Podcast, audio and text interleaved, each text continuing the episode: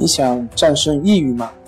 李洪福老师新书《战胜抑郁，教你走出抑郁的方法》，三大疗法，每天一小时，三十天摆脱抑郁，让你全面蜕变。快来读读吧！关系五分钟等于放松一整天。大家好，我是心理咨询师杨辉，欢迎关注我们的微信公众账号“重塑心灵心理”。康复中心。今天要分享的作品是四种错误的思维模式，让您陷入自卑、痛苦而无法自拔。第二部分。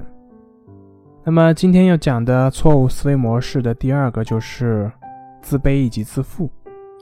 就当一个人他把理想化的一个自我当成现实的自我的时候，那么这个理想化的自我，当他无法达到的时候，他就会陷入到自卑以及自恨之中，他会不喜欢这个现实的自己，理想化的自我呢，才是他所认为的那个真正的自己，他会一直试图去做回那个真正的自我，所以会对这个现实生活中的自己的无能表现出非常的憎恨，他看不上自己，同时呢，也看不上别人，因为无论是自己还是他人都很难，甚至是达不到。他所要的要求，他所崇拜的呢，不是历史人物，就是名人政要，要不就是他所美化的人。